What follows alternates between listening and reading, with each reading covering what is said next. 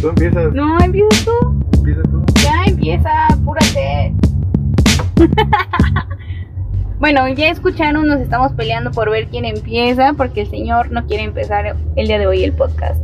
Pero ¿qué tal? Buenas tardes, noches, días o a la hora que estén escuchando esto. Bienvenidos a nuestro podcast, su podcast, el podcast de los Steelers en español. Ah.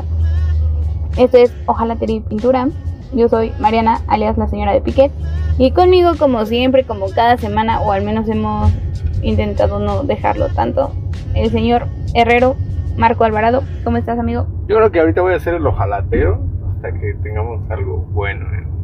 El ojalatero está bien. Este, pues bien, bien. O sea, bueno, primero que nada, buenas, buenas a todos, las tengan. Este, semana de victoria te deja un buen sabor de boca. Hmm, Ganamos contra los Colts 20 ¿qué? tantos treinta y tantos. Sí. Eh, nos fue bien. Ah, y la gente dirá, ¡ay, son los Colts, no mames! Ok. Primero que nada, vamos a hablar dentro del partido que, que jugamos. El, eh, los Colts no son, sí son una, la, la, la ofensiva de los Colts no está caminando, pero su defensiva no es mala. O sea, entendamos. Es top 4, creo que es top 5. Está por encima de los Steelers. Bueno, muchos están por encima de los Steelers. Pero no, no, o sea, la defensiva de los Colts no es mala. En contra de la carrera no es mala. Y corrimos como Juan por su casa. Eh, tienen chispados y tienen, tienen bastante talento en parte de los dos lados. Además de que venían retomando la. la ¿Cómo se podría decir? Venían retomando lo de usar a Jonathan Taylor en casi todas las jugadas. Cosa que no pasó cuando estaba Ay, se me fue Wright, pero ahorita con el señor Saturday lo están retomando. A la mejor parte del cocheo, parte que no, pero pues también le dieron batalla a las Águilas de Filadelfia y le ganaron a los Raiders. Entonces no es cualquier cosa, al final son profesionales, entonces no demeritemos la victoria. ¿Qué podemos decir que fue positivo? Este. Mi muchacho. El muchacho está avanzando. Aparentemente en Pro Football Focus fue el coreback mejor. eh, fue el jugador ofensivo más mejor rankeado en esta semana de los Steelers. Este es tiempo, ¿no? O sea, tampoco cantemos victoria con Pickett, pero o sea, todos estos partidos y todo esto, pues va, mientras más avance la temporada y mientras más avance él con esquemas más sencillos, mientras sus, sus compañeros le den más soporte, mientras hay un ataque sólido, un ataque terrestre sólido, pues va a ser más fácil seguir avanzando y viendo jugadas como las que a veces se avienta. Ahorita hubo también una parte en la que dijeron que él tomó la decisión del la jugada del touchdown Ujú. con Benny Snell, la última, en la- el último drive, y, y pues habla bien de su liderazgo, o sea, hay, hay, hay esperanzas y cada la gente que dice, no mames, no es el coreback del futuro. A ver, voy a mencionar cuatro equipos que hasta ahorita no sabe si son los quarterbacks del futuro y a la primera no lo sentaron. Están los gigantes con Daniel Jones, que ya creo que este es su quinto, cuarto año. Ajá. Y no mames, o sea, nadie le ha dicho, o sea, todavía está en duda, pero todavía siguen ahí probándolo porque saben lo difícil que es encontrar el quarterback del futuro. Sí. Jalen Hurts lo descubrieron apenas hace dos años. Y su año, y el año pasado todo el mundo estaba, es que si es, es que no es, es que vamos a ver si es. Y a la mitad de la temporada dicen, ay, ahorita ya MVP, y va a llegar bien pinche lejos. Y ahí está, o sea, es, es tiempo. Dije cuatro, ¿verdad? Ya no Sí, tengo más. llevas Lo dos. siento. en el caso de Trevor Lawrence, su año de juego, su año de, de novato, eh, todavía estuvieron diciendo, estaba el caso de Urban Mayer, pero él era un talento gener- generacional, él era la magia que venía del colegial, nunca habían visto un talento así desde hace tiempo y no puede levantar el equipo hasta ahorita que está empezando a jalar y lleva, o sea, no, estoy hablando de que a lo mejor no lleva tanto en la, eh, no lleva tanto en la NFL, pero todo el tiempo que se tardó en, o sea, todo lo que decían de él en el colegial, ya eh, a la hora de jugar, él, él, él fue eh, un, un uno general en los pick, en el draft y de todas formas le está costando un chingo de trabajo y las circunstancias pues de tu talento puedes vivir también, o sea, sí puede haber sí, pudo haber levantado un poco más el equipo o está en duda ahorita si sí es o no es o si puede llegar a ser o no. Entonces, ese es otro talento generacional. Está el caso de Kylie, Murray. La temporada pasada, uy, ay, el este, em, el coreback del futuro para los Cardinals. Y sí, corren chingo, pero están los videojuegos y quién sabe. Y vean el récord ahorita que traen. Entonces, es, son muchas variables las que van llevando a los corebacks a. Principalmente esa que es una difícil. Eh, es una muy difícil posición para llevarlos a donde están. Pueden tener temporadas buenas, pueden tener temporadas malas. No en cuatro partidos no vamos a saber si eso no es, y esa es la realidad. O sea, no mames. Perdón. Entonces, hay que tener paciencia con él, independientemente de todo lo demás, y hay que, correr a Matt Canada.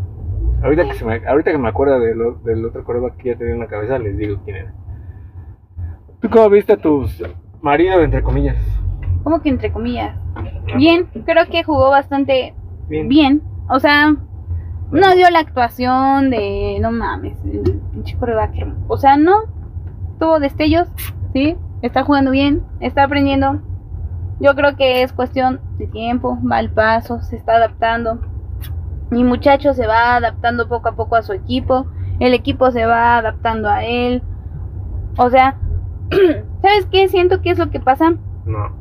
Que es cuando, por ejemplo, cuando te compras unos zapatos nuevos, bueno, no sé si a ustedes les pase, pero a mí me pasa que los veo, me gustan y me enamoro de los zapatos y los quiero traer diario. Quiero usar esos zapatos diario. Pero pues después me sacan ampollas. Y después me adapto a ellos y ya. o sea, volvemos a que es cuestión de adaptarse. Y no estamos diciendo que Piquet deje de ser un buen coreback. O sea, es un buen coreback. Si no, no estaría donde está. O a lo mejor leí muchos comentarios de que es que el niño solamente llegó a Steelers porque era el niño que todos amaban y lo hicieron como por el compromiso de, de que todo Pittsburgh quería que él estuviera. Pero al final de cuentas, pues algo debieron ver en él, ¿no? No creo que un equipo como los Steelers se arriesguen solamente a contratar por contratar a un güey. O sea, aunque a lo mejor podría pasar que a veces lo subestimamos. A, por ejemplo, con Antonio Brown.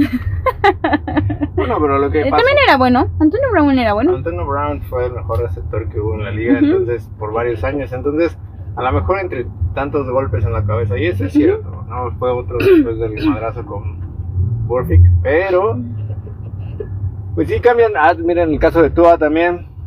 Hace dos temporadas tuvieron un chingue de por qué trajeron, trajeron a Tua, si había, si había más opciones, si había más posibilidades, si podían haber agarrado a otras personas. Y vean, hasta ahorita, después de creo que tres años, que se ha mantenido sano, que va que va avanzando ahorita. Hoy sí empieza la carrera para el MVP. Inclusive Josh Allen en su primer año no fue este, altamente reconocido. Inclusive hubo muchas dudas acerca de si, si realmente si, si podía funcionar. Y, y, en el caso de Josh Allen, veanlo ahorita, o sea, eso, son tantas variables las que pueden existir. Entonces, paciencia con Piquet. El caso de Najee Harris, ay, sí, este, a lo mejor le falta todavía el.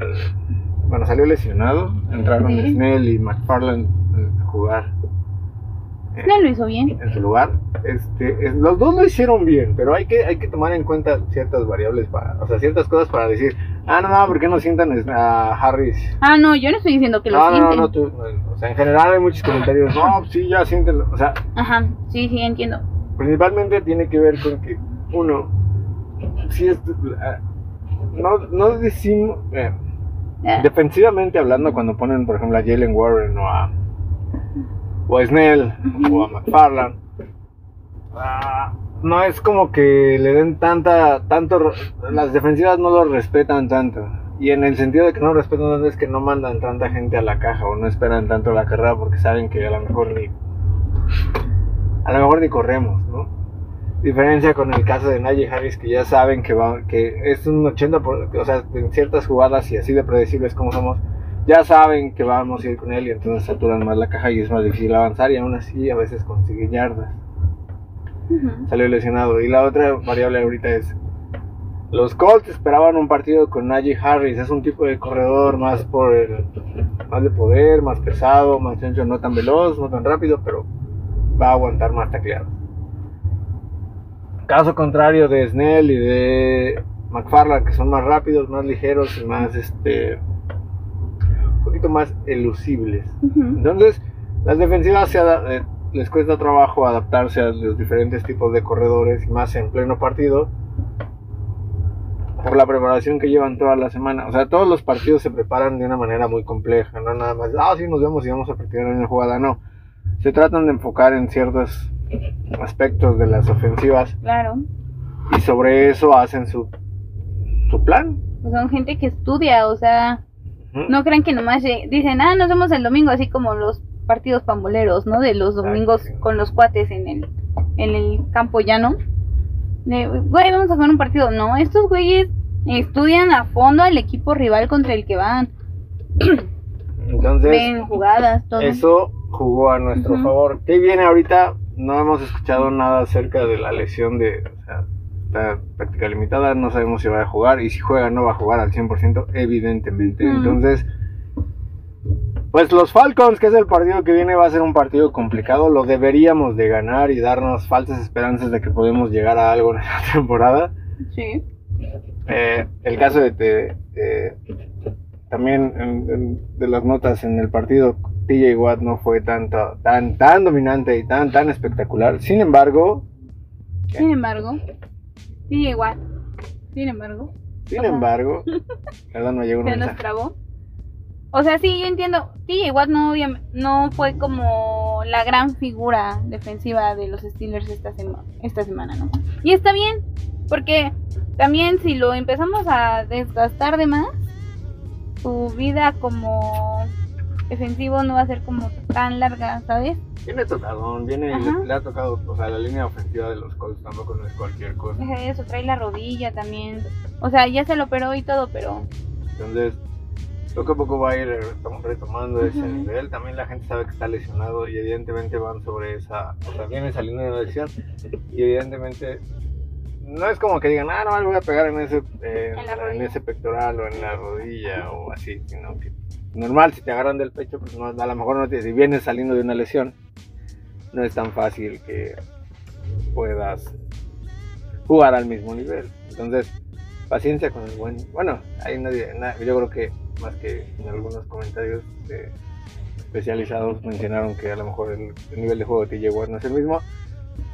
Ahí hay que tener un chingo de paciencia, ¿no? Sin embargo, pues, eso o Andy, o no me acuerdo cómo se llama, Reed. Entonces está bien TJ igual. la gente todavía lo respeta. ¿Eh? Es muy querido. Y pues nada, a ver entonces qué, qué nos depara el destino contra los Falcons. Que no he escuchado como gran cosa del partido, o sea, no es como que todos digan, ah, no mames, vamos a perder o ah, vamos a ganar. Bueno, evidentemente. Pero una paliza. Todo, en general, el mundo de la NFL ahorita no nos pone mucha atención por el récord que llevamos. Si, si logramos ganar y llegamos a 5-7, la gente va a empezar a hablar de los Steelers otra vez. Ahorita hablan de lo maleta que somos y de Kenny Pickett. Si volvemos a ganar esta vez, quizás vaya posibilidades de a lo mejor mantener el récord ganador y la gente va a volver a hablar de nosotros. Entonces, además vamos contra, contra Atlanta, entonces en teoría debería de ser, a lo mejor no tan sencillo, pero pues a lo mejor ya en las apuestas debemos estar arriba y tenemos, no sé, a lo mejor un 60% de posibilidades de ganar. Eh, va a ser un juego complicado porque los Falcons corren un chingo, Mariota es un es un coreback corredor, está este el Patterson. Es una de sus, o su mejor arma. No sé si Kyle Pitts ya regresó. El talento de la temporada pasada, de, la, cerrada más talentosa que ha habido desde hace 700 años en la NFL y, está lesionado. Entonces, eh, vamos para allá. yo espero que ganen, pero que sea un poquito más contundente, nos va a costar trabajo. Nos va a costar trabajo porque van a, ahorita van a ver, yo creo que vamos a ver el nivel real de Snell y de McFarland en un enfoque con nuestro mente maestra Matt Canada en los controles ofensivos. Y vamos a ver realmente si es que no llega a jugar Nagy por la lesión. Vamos, yo creo que para algunos va a ser como, ah, no va, o sea, vamos a ver qué tan buenos son ellos tres, porque a ver si ya regresa Warren en sustitución de Nagy y esperemos que no nos demos de topes en la pared. Sí. Igual este, en la semana hablaba, si alguien escuchó el podcast de, con el gurú, hablábamos de qué es lo que va a pasar en nuestra división con los Steelers. Yo le dije, y, voy a decirlo aquí porque seguramente Marco no lo escuchó, y afortunadamente no lo ha escuchado. Porque no lo han subido. Yo dije, yo, eh. yo dije que creo mucho en mis Steelers, hablo con el corazón siempre en nuestro podcast y digo, no mames, vamos a ser campeones del Super Bowl y le duela a quien le duela. Pero siendo realista, ese día hablábamos con una chica de los Bengals, de, con Chibi. Este, y hablábamos de que quién tiene más posibilidades de pasar a playoffs. Ah, no es cierto. Obviamente yo les dije que ya siendo realista, muy realista, yo dudaba que nuestros Steelers lleguen a. No manches, todavía lo crees. Aunque sea como comodín. Insisto, todavía lo crees. Sí. Y les dije, pero obviamente también creo yo que los que pasan van a ser los Bengals y los Browns. Dejando, sí, iban a dejar fuera a los Ravens. Entonces, pero, pero tengo fe en que esa predicción sea falsa y que pasen nuestros Steelers, que pasen nuestros Steelers con los Bengals a lo mejor y ya. A lo mejor que pasemos de comodín y... Ah, la neta no deberíamos de pasar. Bueno, ok. a menos que empecemos a agarrar un, un, empuje bien cabrón. Claro que lo vamos a hacer. En estos seis partidos. Son, de esos seis partidos, tres son duelos divisionales, dos contra los Ravens, uno contra los Browns. Uno contra Raiders. Uno contra Raiders, son tres, Raiders. ¿Quedan cinco? Falcons. Falcons. ¿Y quién nos falta? Dios mío, ¿quién nos falta? Entonces nos quedan cinco semanas, ¿en qué semana estamos? Trece. Sí, nos quedan cinco semanas, entonces... Oh my God. De esos tres partidos, de esos cinco, cinco partidos, tres son divisionales. Podríamos es que la división no está tan. La división no está tan. ¿Cómo se puede decir? No está tan asegurada. Todavía no. Con la pérdida de los Ravens ahorita en las, contra los Jaguares, dio muchas posibilidades a muchas combinaciones y todavía se podría decir que hay esperanza, entre comillas. El punto aquí es que, aunque una vez lo dijiste, ¿no? ¿De qué manera quieres pasar?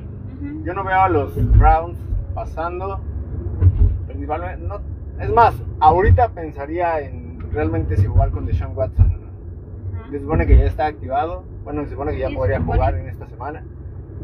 Insisto, yo lo pensaría en jugar con, él porque, o sea, no es un güey que, que haya estado jugando durante mucho tiempo. No es un güey que o sea, lleva casi dos años sin jugar un partido profesional. Y bueno, más, creo que ahorita, bueno, sí, dos años con un equipo nuevo sí, está Nick Chubb y todo eso, y es muy bueno. Pero pues así les han estado batallando igual los Browns.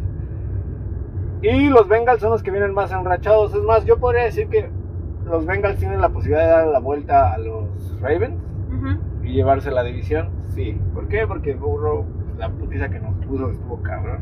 Y sin sus dos armas principales. Ya va a regresar a llamar Chase. Seguramente esta semana más o menos los protocolos de conmoción duran dos, entonces posiblemente ya regrese también Mixon y con ese equipo completo, pues está cabrón. Eso es la verdad, o sea, eso no, no lo podemos negar. Entonces, este, en la división completa yo veo más factible que ganen los Bengals y pasen los Bengals y los Ravens, porque en general nuestra conferencia no fue la peleada. Sí, no fue como, o sea, no, no, no fue lo que se esperaba, eh, principalmente en el caso del oeste, creo que es el oeste. Entonces, los Broncos no van a pasar, nada, todos esperaban que pasaran los Broncos, Nel, no van a pasar, los Raiders no van a pasar, tienen las mismas posibilidades o menos que nosotros. Raiders creo que tiene menos posibilidades. No, ¿no? los, los Broncos son los que tienen menos posibilidades. Todos los vean como campeones del Super Bowl, lo siento, y para el siguiente año puede empezar a pisar el tope salarial, sí, entonces, ah, ah, sí. Eh, los Broncos no van a pasar, los Raiders no van a pasar. Los cuatro seguros, los tres seguros que se podría decir ahorita son Buffalo, este, Kansas City. En la nuestra podemos decir que los, los Ravens por ahorita y Tennessee. Faltan tres más. Entonces,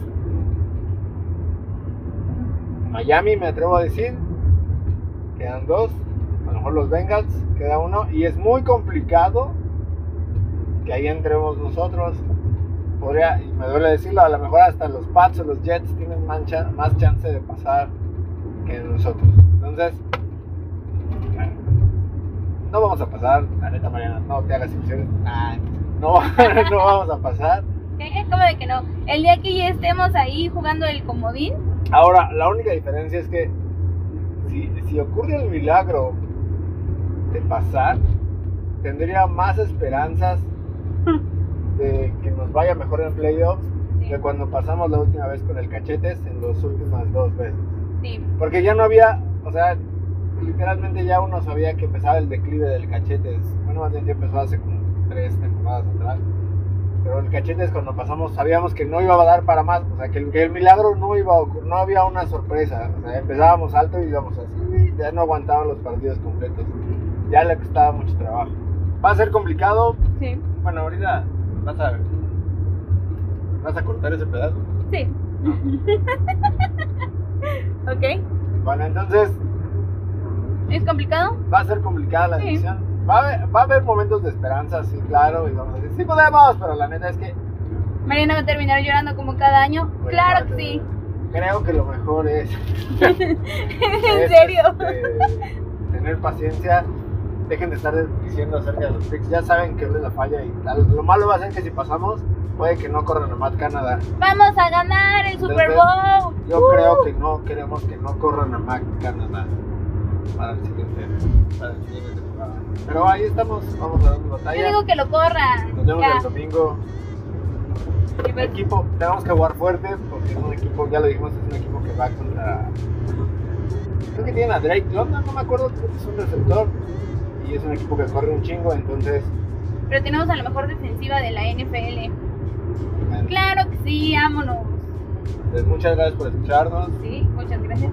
Nos vemos el martes y miércoles, ya con. Esperemos con un récord 5-7 Ojalá. y Dios salgamos en la. En el, en el esquema de playoffs in the hunt. Con eso nos damos abajo. Bueno, eso es todo por nuestra parte. Y no se pierdan nuestros otros podcasts que ya hemos subido. Para que vean si hemos dicho tantas abusadas con el de hoy. Y hemos hablado. Sí, sigo igual de ilusionada con mi señor Piquet, ¿no? Y pues nada, nos vemos. Bye. Chao. Chao.